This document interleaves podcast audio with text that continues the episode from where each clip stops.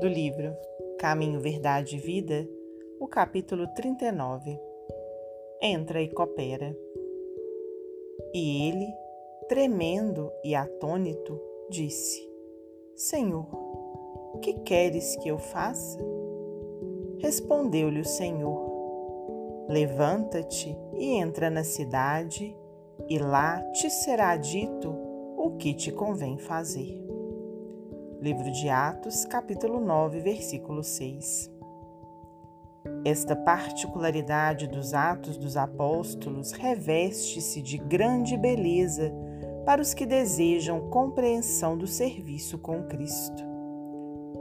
Se o Mestre aparecer ao rabino apaixonado de Jerusalém, no resplendor da luz divina e imortal, se lhe dirigir palavras diretas e novidáveis ao coração? Por que não determinou o esclarecimento, recomendando-lhe, em vez disso, entrar em Damasco, a fim de ouvir o que lhe convinha saber?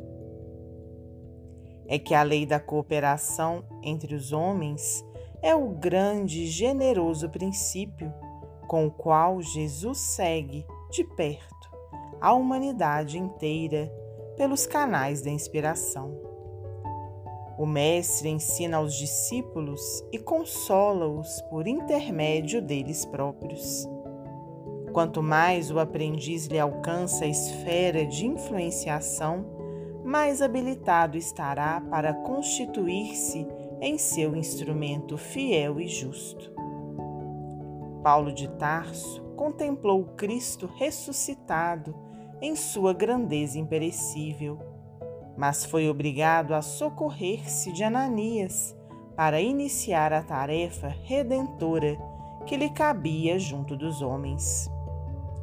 Essa lição deveria ser bem aproveitada pelos companheiros que esperam ansiosamente a morte do corpo, suplicando transferência para os mundos superiores tão somente por haverem ouvido maravilhosas descrições dos mensageiros divinos. Meditando o ensinamento, perguntem a si próprios o que fariam nas esferas mais altas se ainda não se apropriaram dos valores educativos que a Terra lhes pode oferecer.